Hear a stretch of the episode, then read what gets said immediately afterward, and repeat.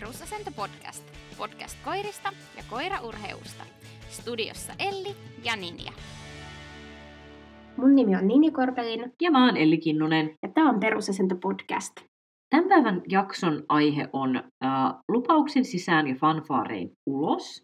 Ja tämä nivoutuu nyt semmoisiin teemoihin, mitä me ollaan puhuttu paljon. Tai mulla on ainakin itsellä semmoinen olo, että mä oon puhunut paljon. Ehkä niin luennoilla enemmän, mutta on kyllä näissä jaksoissakin sit keskusteltu. Eli ähm, me, meillä on ollut tämä konsepti AAA, aloita aina aktiivisuudesta, eli oli se laji mikä hyvänsä ja oli se niinku tehtävä mitä hyvänsä, mitä tehdään. Meidän pitäisi ensin aina opettaa sille koiralle, että näin sä aktivoidut tähän työskentelyyn.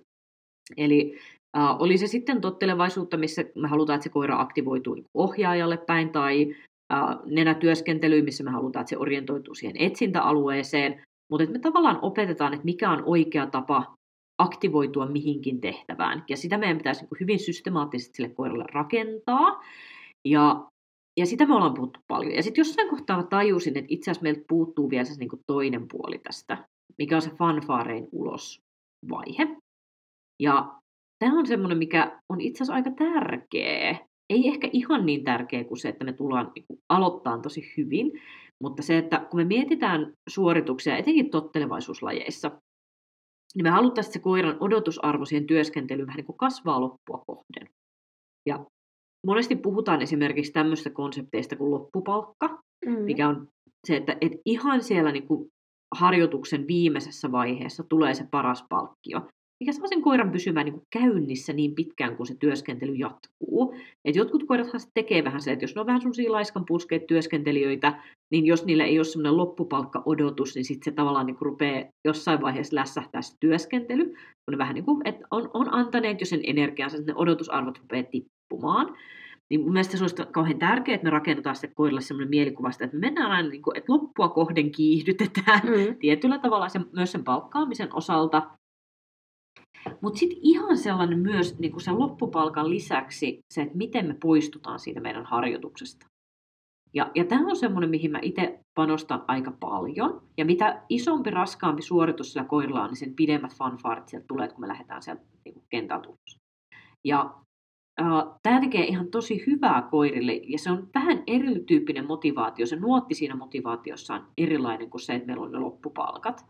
Ja esimerkkinä tästä, vaikka hakumetsässä, Maurilla on loppupalkkana usein, mä saatan ison osan ajasta tehdä niin sanotun jänismaalimiehen, eli koira lähtee metsään ja sitten sieltä lähteekin maalimies juoksemaan ja silloin saman tien lelu jo kädessä ja sen ei tarvitse muuta kuin vaan jahdata se kiinni, se pääsee veivaa sen maalimiehen kanssa ja sitten se voittaa sieltä sen lemparin ison bouncerin, joka on sen rakkain lelu ja, ja sitten sen jälkeen sä saat juosta sen lelun kanssa sieltä mun luokse. Mä monesti vielä siihen piiskan mukaan, että mä niin tahditan sen sieltä sisään, koska se on siistiä. Mm. Uh, Mutta sitten sen jälkeen vielä, kun me kävellään autolle, niin sitten kaikki maalimiehet, jotka sieltä tulee, ja minä myös, niin me niinku taputetaan sille.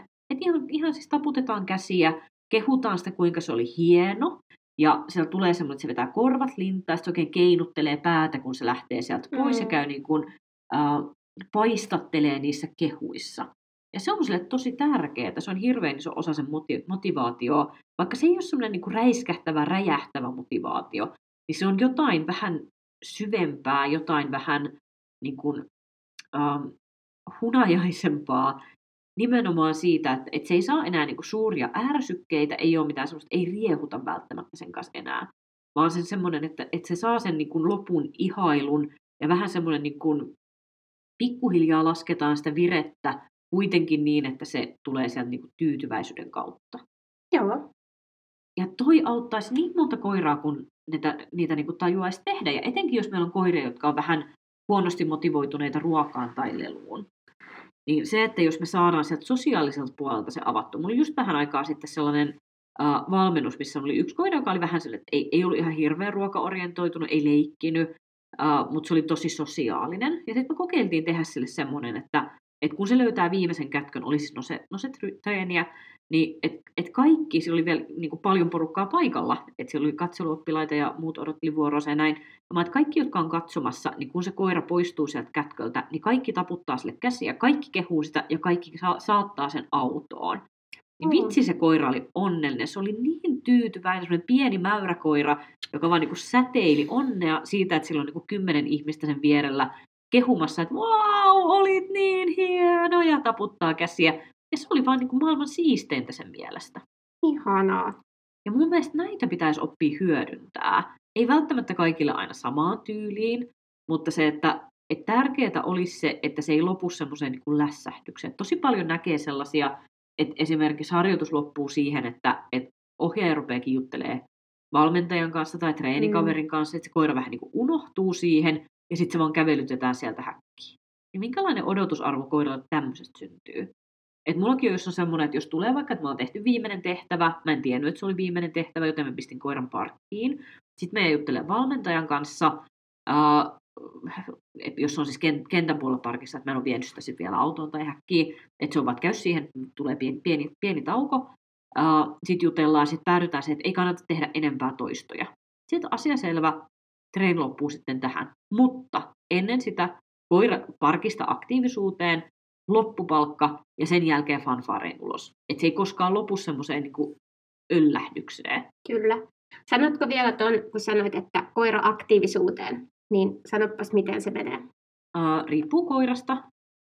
Mun koiralla se olisi tällä hetkellä se, että kun ne on siellä parkissa, ne tekisin pienen jännitteen, sanoisin, että tottista, ne lähtee sieltä vyörymään, että jee, tehdään, tehdään töitä lisää, Mauri tulisi haukkumaan, Irma hyppii ja yrittää puskea perusasentoa ja sitten palkka tulee siitä, sitten leikitään, sitten mennään häkkiin. Ja yleensä ne saa kantaa sen lelun, minkä ne on sitten voittanut viimeisestä toistosta, että mä annan niiden voittaa ja sitten mä sanon, että noi nyt ollaan mm. valmiita, sä olet valmis. Ja sitten me mennään kentältä pois niin, että sen koko poistumisen ajan tulee sitä, että olipa se hieno, kyllä olikin mukava, on ihan valmista, hyvät koira. Siinäkin on niin oma äänensävy. Mun mielestä on kiva koodata koirille eri äänensävyjä eri vaiheisiin treeniä, että minkälainen on, kun me tehdään jännite, ja milloin kun me tehdään Mm. Ja milloin me tehdään sitä, että hyvä, jatka vielä, vieläkin tehdään, jatketaan työskentelyä.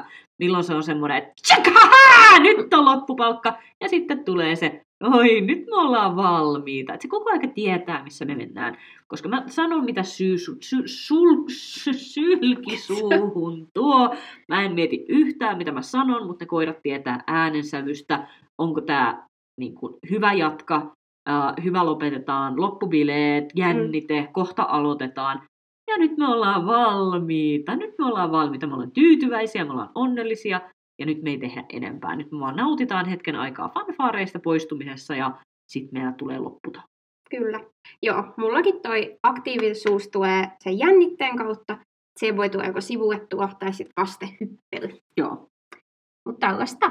Tämmöistä. Mutta hei, tämä oli tämmöinen tiivis paketti. Pikajakso.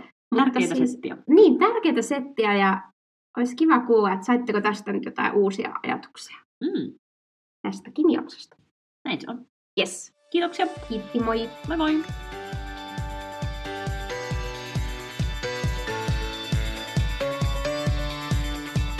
Hei, kiitos sulle kuuntelija. Toivottavasti tämä jakso oli hyödyllinen sulle ja sun koiralle. Hei, jaa tämä jakso jollekin sun treenikaverille tai sitten sun somekanaviin, jos nämä jakson ajatukset jollain tavalla resonoi tai antoi ajattelemisen aihetta. Meidät löytää Instagramista at perusasentopodcast ja Facebookista samalla nimellä. Facebookista löytyy myös chat-ryhmä nimellä Perusasento Chat, jossa voit osallistua keskusteluun viikon aiheista. Hei, seuraa meidän somekanavia, niin että missä uusia viikoittaisia jaksoja. Uusi jakso joka torstai. Ja sitten muuta sisältöä, mitä sinne meidän somekanaviin laitetaan.